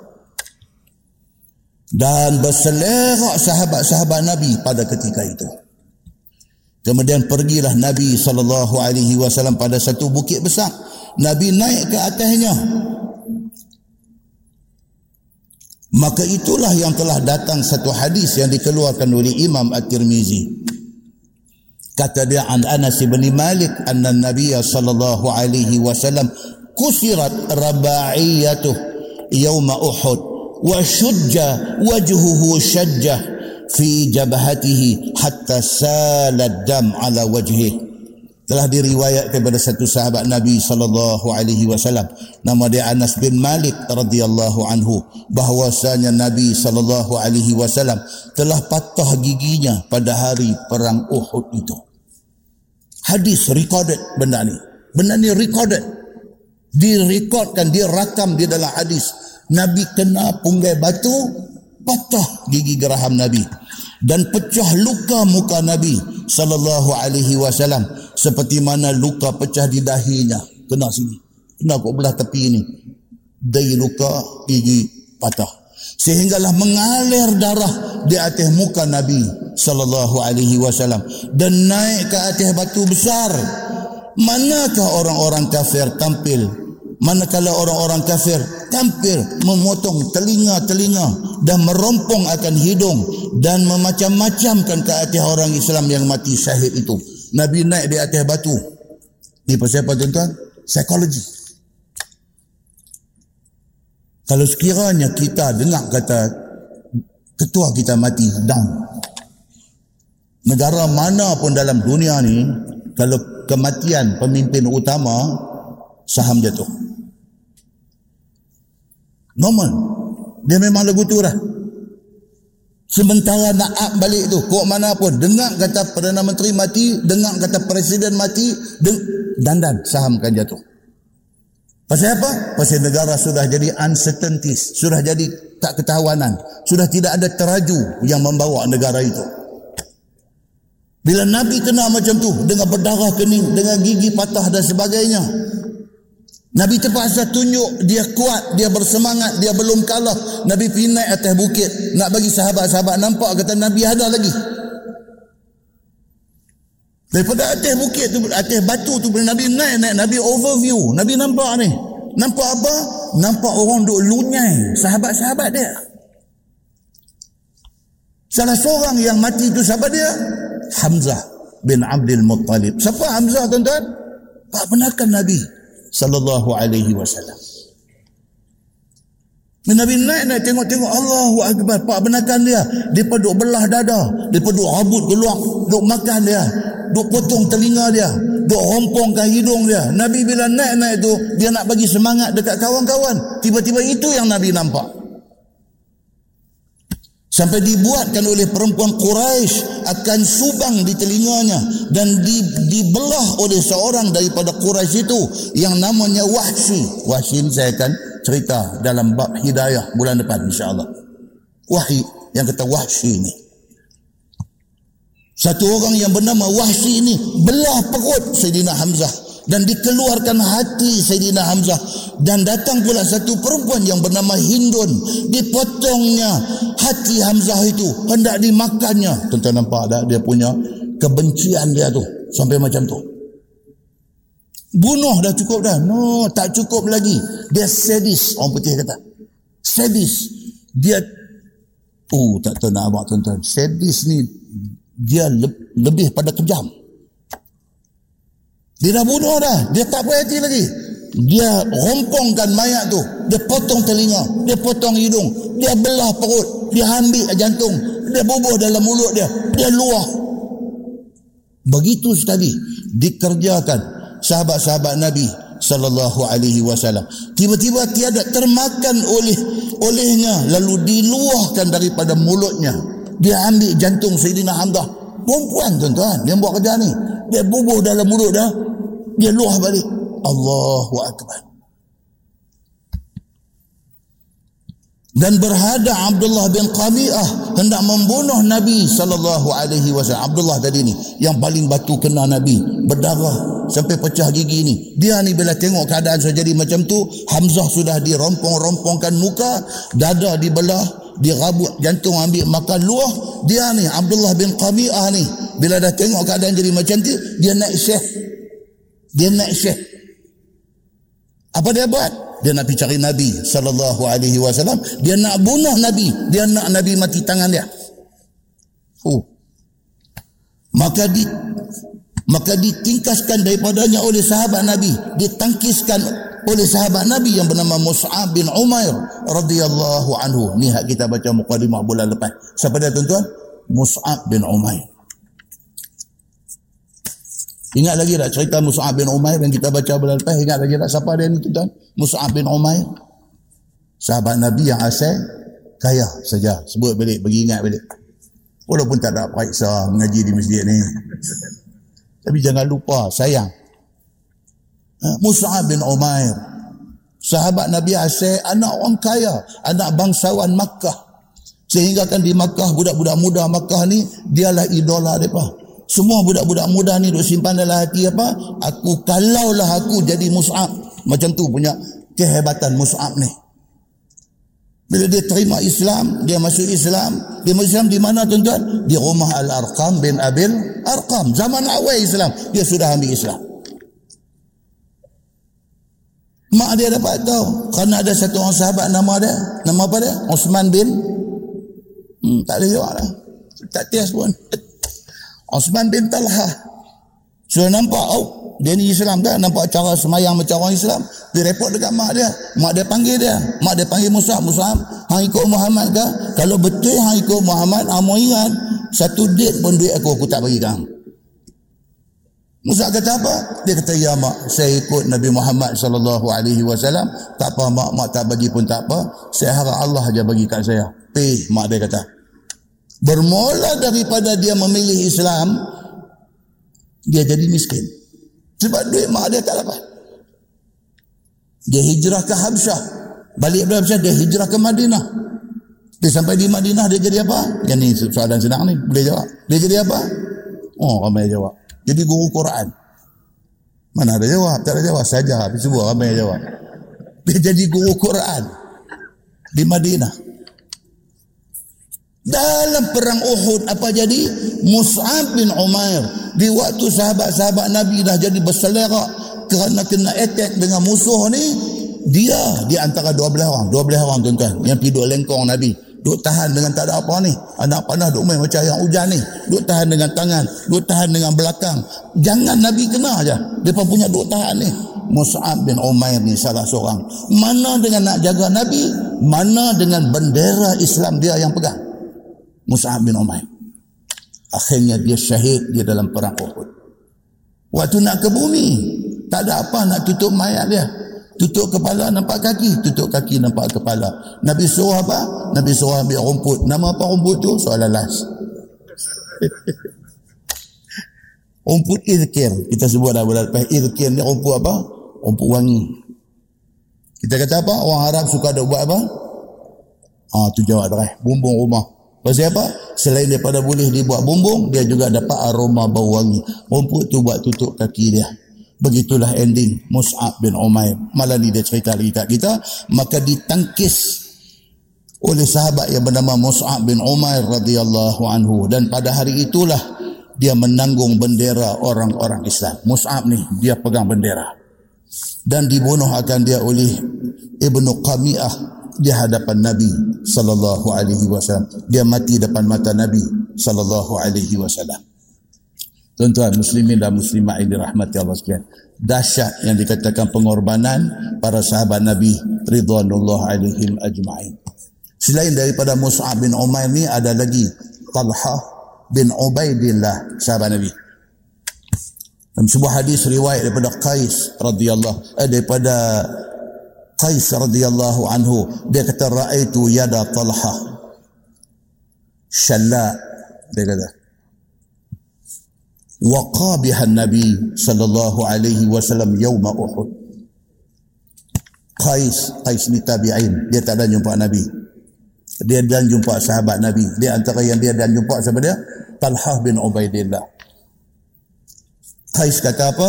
Dia kata aku tengok tangan Talha bin Ubaidillah ini syalla. Syalla maksud dia apa? Paralyzed. Tangan Talha bin Ubaidillah ini sebelah sudah paralyzed, sudah lumpuh. Waqa bihan Nabi sallallahu alaihi wasallam yaum Uhud. Tangan dia jadi jam, jadi lumpuh sebelah. Pasal tangan tu duduk tahan anak panah daripada kena Nabi sallallahu alaihi wasallam. Hadis itu sahih riwayat Al-Bukhari. Entah mereka ni semua esok tuan-tuan pergi menghadap Allah. Apa yang ada di badan mereka tu saksi di depan Allah. Dalam sebuah hadis lain riwayat pada Jabir bin Abdullah radhiyallahu anhuma kata dia qala rajul lin nabi sallallahu alaihi wasallam yaum Uhud ara'aita in qutiltu fa aina ana qala an-nabi sallallahu alaihi wasallam fil jannah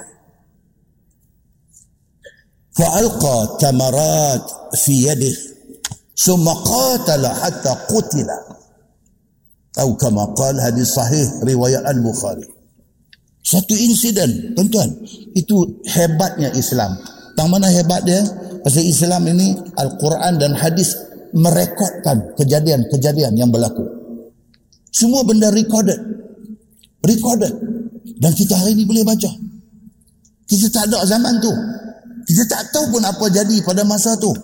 Tapi mai ayat Quran dengan hadis cerita daripada Quran dan hadis ni kita tahu bagaimana keadaan pada masa itu. Kata Jabir bin Abdullah apa dia? Bila berlaku perang Uhud ni, dalam duk kalang kabut Uhud ni, satu orang sudah mai di depan Nabi sallallahu alaihi wasallam. Dan lagi dia kata dekat Nabi, "Ara'aita in qutiltu fa aina ana?" Dia mai dekat Nabi dia kata ya Rasulullah ni kalau saya randuk pi saya perang dalam Uhud ni kalau sekiranya saya mati di mana tempat saya nanti? Ni kalau lali saya randuk pi dalam perang Uhud ni saya pi berperang. Kalau saya mati takdir kata saya mati dalam perang Uhud ni di mana saya? Nabi jawab dua patah ya. Nabi kata fil jannah.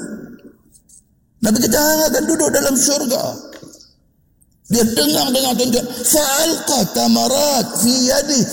Kurma tu ada dalam tangan duk makan ni. Dia lempang buang buah kurma tu. Summa qatala hatta qutila. Dia pergi masuk berperang mati-matian sehingga mati. Pasal apa? Dengar Nabi kata syurga. Dia lupa habis. Muslimin dan muslimah ini rahmat Allah sekalian. Hadis itu sahih riwayat Al-Bukhari. Hadis daripada Yahya bin Sa'id radhiyallahu an. Hadis ini riwayat Imam Malik, sebahagian ulama hadis kata dhaif. Hadis daripada Yahya bin Sa'id dia kata lamma kana yaum Uhud. Dia kata waktu hari perang Uhud qala Rasulullah sallallahu alaihi wasallam man ya'tini bi khabarin Sa'd bin Rabi' al-Ansari bila habis perang Uhud dah selesai. Nabi berdiri di depan sahabat-sahabat Nabi kata, Siapa boleh pergi cari sahabat aku yang bernama Sa'ad bin Ar-Rabi' Al-Ansari, orang Ansar, orang Madinah. Dalam ramai-ramai ni, Nabi keluar nama dia. Siapa boleh pergi tolong cari sahabat yang bernama Sa'ad bin Ar-Rabi' Al-Ansari. Faqala rajul ana ya Rasulullah. Seorang bangkit. Dia kata saya akan pergi cari dia ya Rasulullah. Siapa dia? Sa'ad bin Ar-Rabi' Fazahab ar-rajul yatufu bainal qatla. Dia ni pun pergi masuk ni mayat duk bergelempang ni dekat medan Uhud ni. Masuk pergi cari. Masuk pergi ronda-ronda cari. Wa qala lahu Sa'ad bin Ar-Rabi', dia lalu dekat satu kawasan satu sahabat Nabi yang bernama Sa'ad bin Rabi' yang Nabi suruh cari ni. Dia sudah tegak kawah duk mai cari ni. Kawah duk mai ronda ni. Dia kata ma sya'nuk dia kata apa hal ni? Hang cari apa? Qala lahu rajul. Dia ni pun kata, Ba'athani ilaika Rasulullah sallallahu alaihi wasallam la atiyahu bi khabarik. Ni dia kata aku main nak cari hang ah, dia kata. Nabi suruh aku main cari hang. Dia habaq dekat Nabi macam mana keadaan hang? Qal kata Sa'ad bin Ar-Rabi' yang cedera parah ni. Nak bangkit tak boleh dah. Dia pun duduk bergelempang juga. Dia kata dekat kawan mai cari ni. Dia kata fazhab ilaih. Dia kata hampir balik dekat Nabi. Fa aqra'hu minni salam. Ya abang dekat Nabi aku kirim salam. Nak bangkit nak berjalan pi tak boleh dah. Cedera teruk. Dia kata pi balik dekat Nabi. habang dekat Nabi aku kirim salam wa akhbirhu anni qad tu'intu ithnatay asyrata ta'nah dia kata habang dekat Nabi badan aku ni dua ada dua belah bekas kena takik dua belah tempat. Wa anni qad unfilat maqatili. Dia kata pergi habang dekat Nabi aku dah rasa aku dekat dah dengan saat mati aku. Aku tak larat dah dia kata ni. Sikit lagi aku nanti mati. Wa akhbir qaumak dah pi habaq dekat kawan-kawan kita ni hak lain ni pi habaq dekat depa annahu la uzra lahum inda Allah in qutila rasulullah sallallahu alaihi wasallam wa wahidun minhum hayyun. Dia kata pi habaq kat kawan-kawan kita. Apa hampa nak jawab dekat Allah kalau hampa hidup nabi mati? Uh. Dia kata ah, jangan ingat ah, hidup kalau Nabi mati. Nak jawab apa dengan Tuhan? Begitu sekali tuan-tuan pengorbanan para sahabat Nabi ridwanullah alaihim ajma'in dalam perang. Tuhan, Islam ni bukan main-main tuan-tuan. Bukan main-main. Bukan seronok-seronok nak main dengar ceramah lawak-lawak. Bukan. Islam bukan macam tu. Islam ini nak dengar message yang jelas, yang clear daripada Quran, daripada hadis Nabi. Ilmu daripada Allah. Cukup-cukuplah dengan hiburan dalam TV, Maharaja Lawak, dengan apa pun cukup dah kita duduk bergelak di sana. Main masjid bukan nak bergelak. Main masjid kita nak serius dengan agama. Kita nak ambil ilmu, kita nak mencetuskan keinsafan dan kita nak motivate diri supaya kita boleh beribadah kepada Allah subhanahu wa ta'ala. Sudahlah kita tu berseronok-seronok dengan agama ni. Agama bukan benda seronok. Agama ini benda serius. Muslimin dan muslimah yang dirahmati Allah sekalian. Dahsyat pengorbanan yang dibuat oleh Nabi dan para sahabat Nabi. Ridwanullah alaihim ajma'in. Baik, kemudian dia kata apa? Dia kata masalah di masyhur orang kafir akan Nabi sallallahu alaihi wasallam sudah mati kena bunuh. Orang kafir musyrikin Makkah Quraisy ambil kesempatan atas Nabi cedera teruk ni. Dia nak bagi tahu kata Nabi sudah mati. Nak bagi down, nak bagi lemah semangat orang Islam. Iaitu bila dilihat oleh Ibnu Qami'ah akan Mus'ab mati, maka sudahlah terperasan kepadanya Muhammad sallallahu alaihi wasallam yang mati kena bunuh. Ibnu Qami'ah ni bila dia tadi dia balik batu kena Nabi berdarah patah gigi lepas itu bila Hamzah yang sudah terkorban ini mai satu perempuan nama Hindun potong telinga potong hidung belah dada ambil mamah makan jantung luar balik. Dia sudah naik syekh. Abdullah bin Qami'ah ni dia sudah naik syekh. Dia mabuk darah. Siapa dia buat? Dia pergi cari Nabi. Dia nak bunuh Nabi. Bila dia nampak dia pi Mus'ab bin Umay yang duk lawan dengan dia. Dia duk sangka kot Mus'ab bin Umay itu Nabi. Bila Mus'ab bin Umay rebah mati, dia duk ingat hak mati itu Nabi. Ini cerita Abdullah bin Qami'ah. Maka undur ia dan berkeriau ia mengatakan telah aku bunuh akan Muhammad. Dia duk sangka Mus'ab bin Umay itu Nabi. Dia pi cari tempat, dia keriau. Dia kata, mata Muhammad. Muhammad qad mata. Muhammad sudah mati dia kata dan berkeriau sertanya akan orang-orang yang keriau ni kawan-kawan lain berdengar Allah Muhammad mati. Terharu. Terharu pasal apa? Itulah yang dia pandak dia pandak Muhammad mati. Bila pecah cerita kata Muhammad mati tak tahu dah abang seronok ni. Seronok. Pakai duk keriau mata. Muhammad qad mata. Muhammad mati dah. Muhammad mati dah. Ni nak bagi tahu dekat geng-geng depa ni. Semua pakai seronok. Nak mengatakan Muhammad sudah mati. Maka berpecah belahlah orang-orang itu. Dan jadilah Nabi SAW bersabda. Mari kepada aku, wahai hamba Allah. Mari kepada aku, wahai hamba Allah. Maka berhimpunlah sahabat-sahabat Nabi sallallahu alaihi wasallam kira-kira 30 orang. Nabi bila tengok macam tu, cepat-cepat Nabi counter balik. Nabi counter balik. Sebab apa? Benda ni boleh menyebabkan orang Islam down. Nabi dah mati, habislah kita. Tuan-tuan, jangan kata Nabi diberitakan mati dalam perang. Hari Nabi mati betul pun down dah. cerita macam mana hari Nabi wafat. Sayyidina Umar Al-Khattab tak boleh dengar berita kata Nabi wafat. Orang main habang kat dia Umar. Muhammad tak ada dah. Dia cabut pedang. Dia cabut pedang. Ha, sebut lagi sekali kata Muhammad mati, aku tahu nak buat apa Tak boleh terima berita kata Nabi wafat. Yang boleh terima dengan tenang ni siapa dia?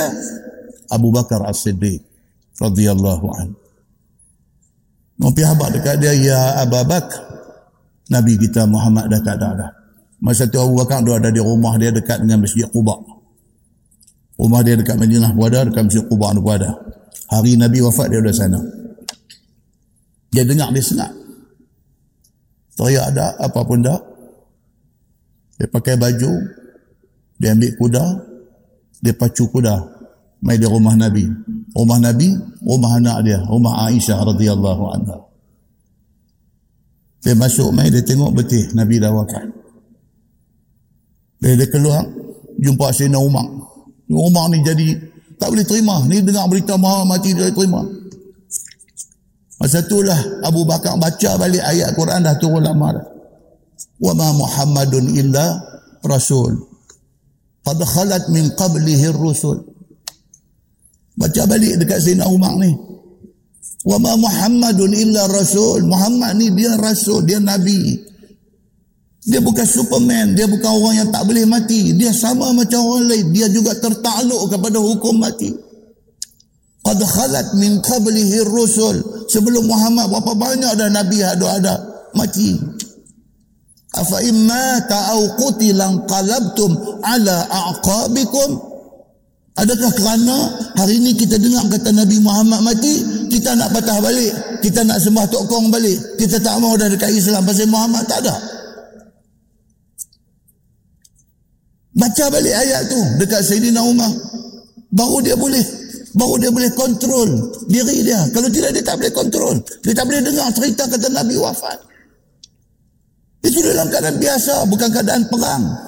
Sahabat sayang Nabi ini sampai dia tak mampu untuk membenarkan telinga dia dengar sesuatu yang tak baik kena kepada Nabi. Dia tak boleh bagi telinga dia dengar benda tu.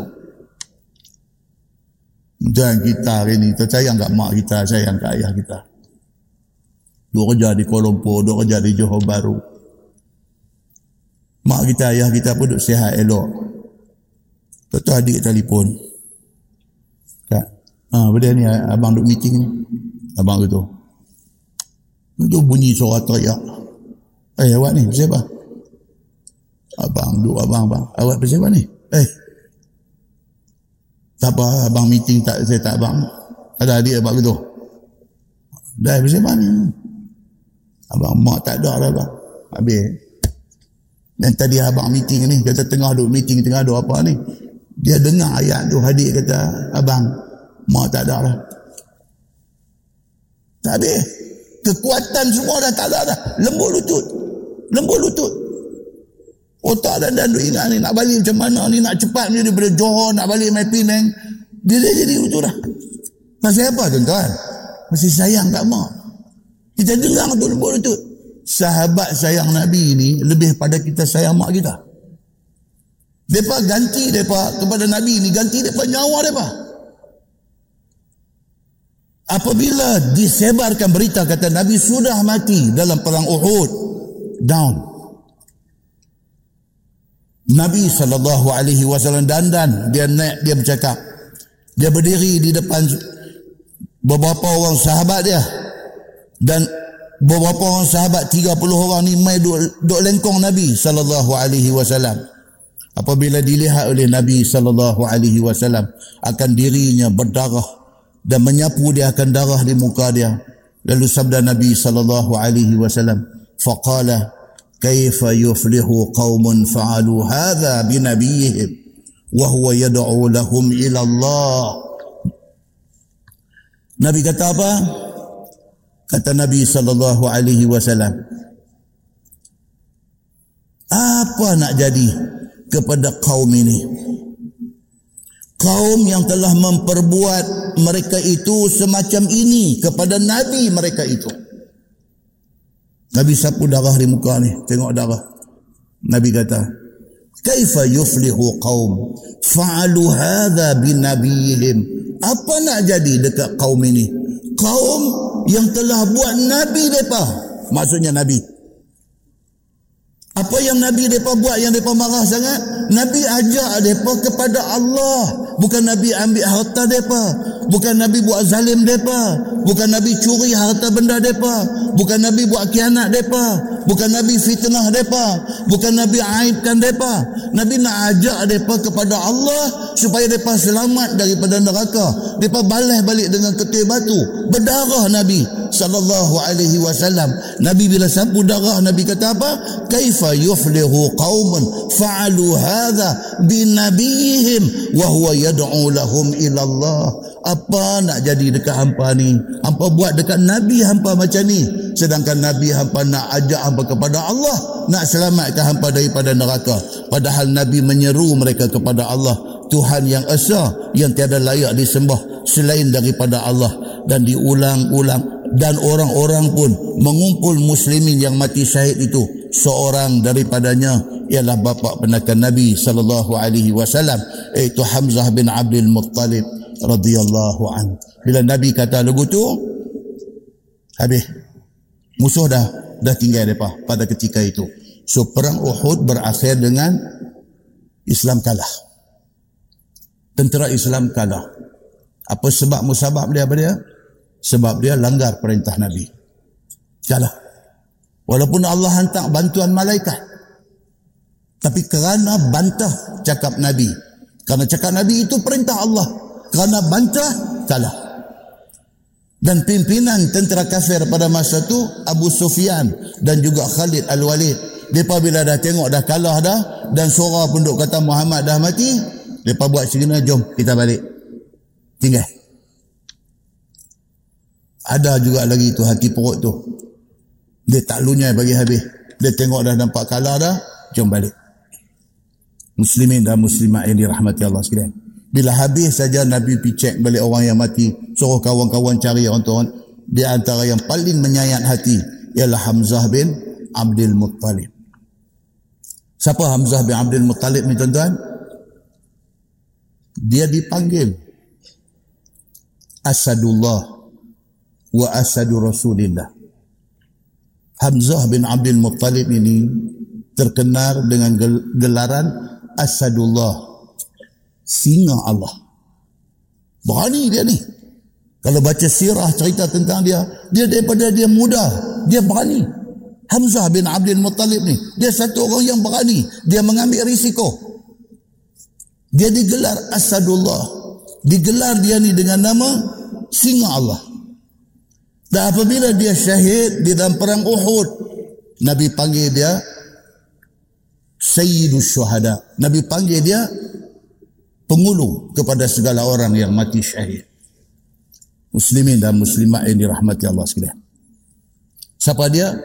Dia pak penakan Nabi sallallahu alaihi wasallam. Adik-beradik dia siapa? Adik-beradik dia di antara yang terkenal ialah Abu Talib. Dia balik dia. Abu Talib tu siapa? Bapa Sayyidina Ali. Apa yang terkenal dengan cerita Abu Talib? Sayang dia dekat Nabi ini tak boleh bawa berbincang. Dia sayang Nabi. Walaupun dia tak Islam. Dia sayang Nabi. Baca cerita pula tentang Abu Talib. Dia kalau bawa balik makanan, bawa balik susu. Anak-anak dia termasuk Ali. Yang dia sayang ni. Tidak boleh menyentuh.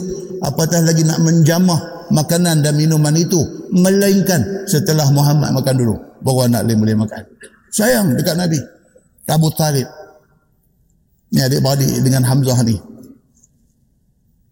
Nak mati Nabi kata ya ammi qul la ilaha illallah. Pakcik-pakcik kata la ilaha illallah. Hak lain saya uruskan. Tak boleh tuan-tuan. Tak boleh. Hidayah ni pun mahal taufik pun mahal. Kalau Allah bagi dah kita dua-dua ni, Allah bagi kita hidayah dan Allah bagi kita taufik, kekuatan untuk beramal, kita dapat dunia dan segala isi dia. Kita dapat akhirat sekali. Siapa lagi adik-beradik kepada Hamzah ni siapa dia? Abbas.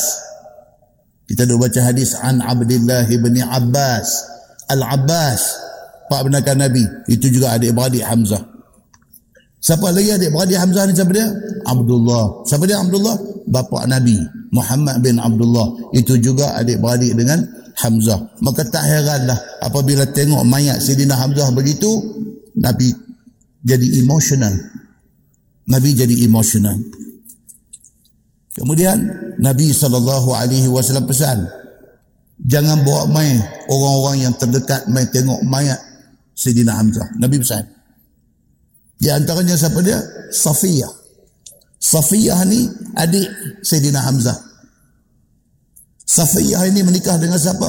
Menikah dengan dengan kepala besar kepada musuh di kalangan Quraisy. Depa duk menikah pusing kot tu lah. Dia beradik semua.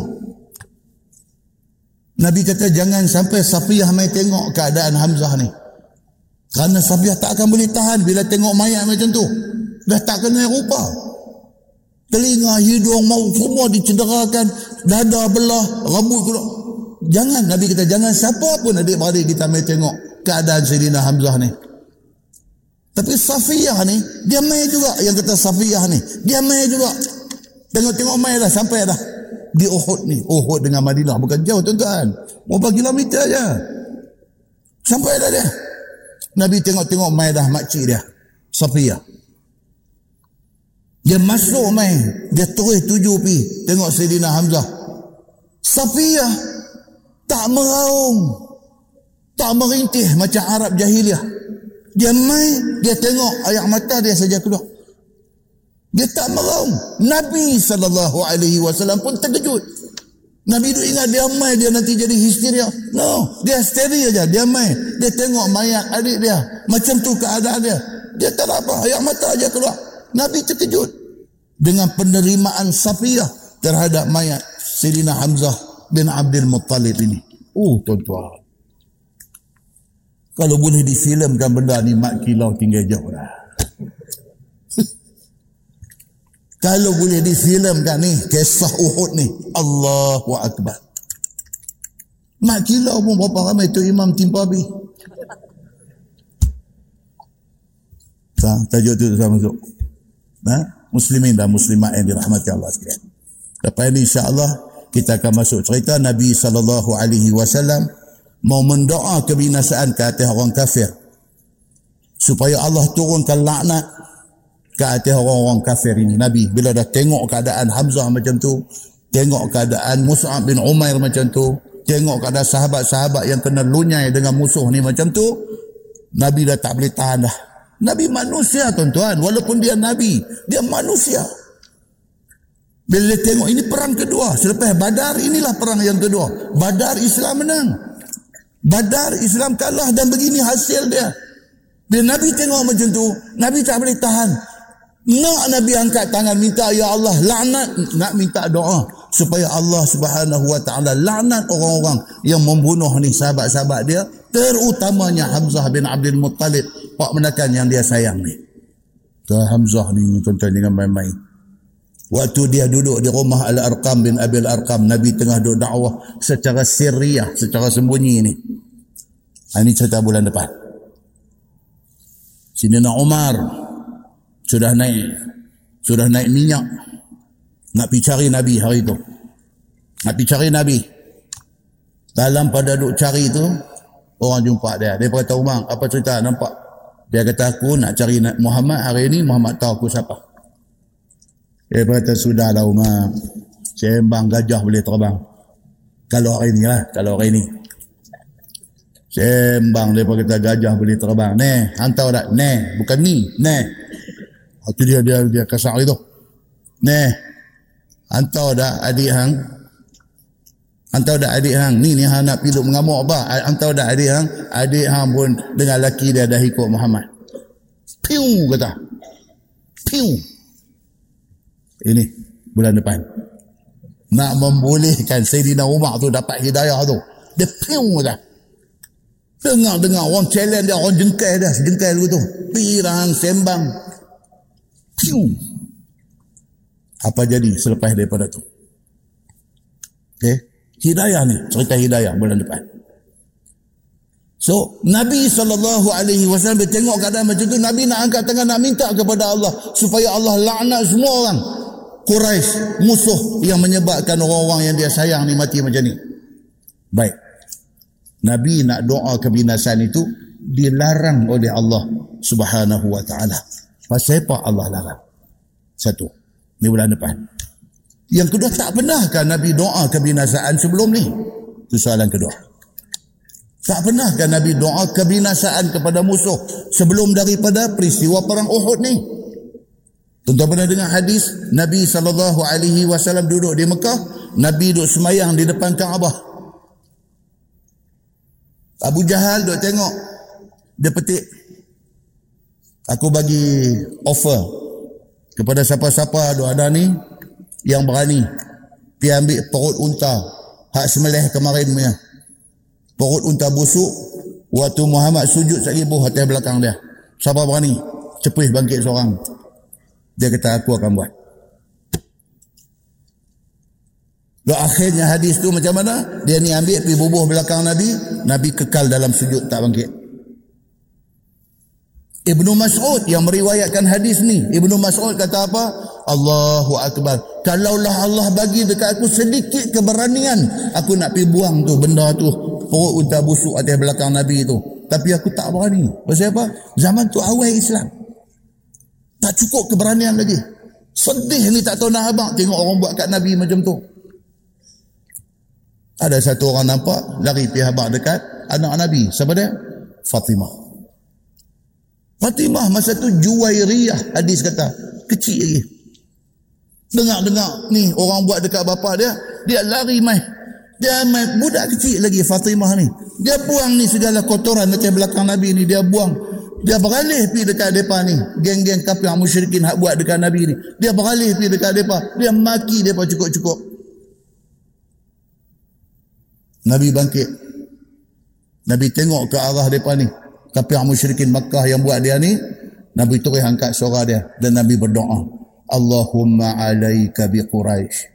Ya Allah binasakan Quraisy. Dia bagi satu sekali. Quraisy semua sekali. Dia pasti nak. Dia sebut seorang-seorang. Allahumma alaika bi Abi Jahlin.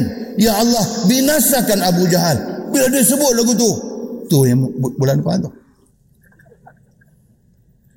Tu yang bulan depan tu. Maknanya Nabi pernah ada doa macam ni? Pernah. Tapi pasal apa dalam perang Uhud, Nabi nak doa Allah tak bagi? Bulan depan juga. Itu.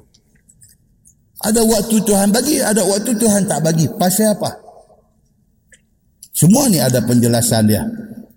Di dalam hadis-hadis Nabi sallallahu alaihi wasallam. Dan kita akan fokus bulan depan cerita laknat orang. Laknat ni maksudnya apa? Caci maki. Cerca. Boleh ke tak boleh? Piduk cerca orang. Piduk maki orang. Piduk celah orang. Boleh ke tak boleh? Kita akan baca hadis bagaimana Sayyidina Abu Bakar As-Siddiq doa ada dengan Nabi sallallahu alaihi wasallam. Mai satu orang depan-depan dia jengkai Sayyidina Abu Bakar. Dia kata dekat Abu Bakar, terjai terjai, tu terjai. Dia kata pepak-pepak kat Sayyidina Abu Bakar. Dia Abu Bakar segar. Nabi duduk ada tepi. Nabi pun diam. Dia ni macam tak puas hati. Dia mau bila dia kata, mau ada respon. Ha, bawa rancak. Tak ada respon. Dia kata lagi. Abu Bakar diam. Nabi pun diam. Dia kata lagi. Tiga kali Abu Bakar jawab. Oh kata berada, you salah faham. Baru sebut berada, you salah faham, Nabi bangkit pi. Abu Bakar bila tengok Nabi bangkit pi, dia sudah rasa tak kena. Dia tak jadi jawab, dia ikut Nabi. Dia kata, Ya Rasulullah, dia ni maki saya punya sedap tadi. Saya tak jawab. Tuan pun ada tepi, tuan pun diam. Dia duk maki lagi, dia duk maki. Saya pun tak boleh tahan. Saya jawab bukan nak maki dia. Saya nak membela diri. Tapi tuan bangkit tinggal saya. Apa siapa? Nabi kata, bulan depan baru dia jawab. Di bulan depan Nabi jawab. Pasal apa yang aku bangkit tinggal yang tu? Muslimin dan muslimah yang dirahmati Allah sekalian. Dan kita akan cerita bulan depan insya Allah cerita tentang hidayah Allah dan keajaiban hidayah Allah ni. Apa ajaib dia? Dan satu doa Nabi sallallahu alaihi wasallam dalam keadaan Nabi doa supaya Allah Subhanahu wa taala bagi hidayah kepada salah seorang daripada dua Umar. Siapa dia dua Umar itu? Bulan pagi. Punya Allah berada punya punya apa homework banyak. Kan? Benda tu tuan. Nah, wallahu alam.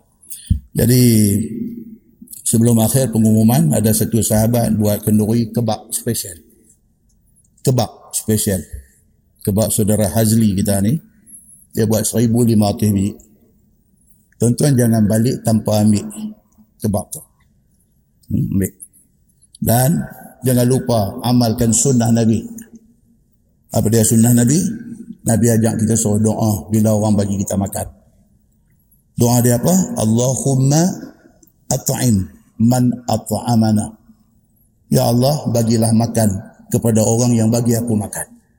Doa macam tu. Wasqi man saqana. Bagilah minum kepada orang yang bagi aku minum. Okey?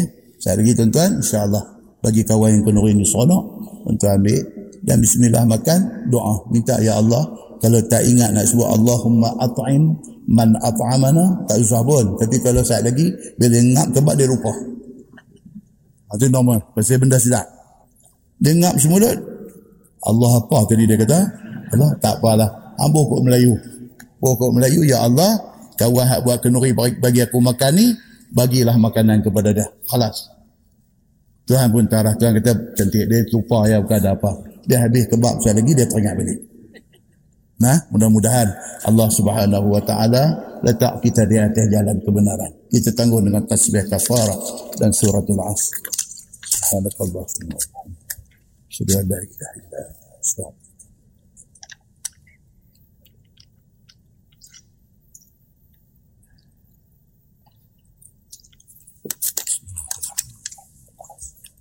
إن الإنسان لفي خسر إلا الذين آمنوا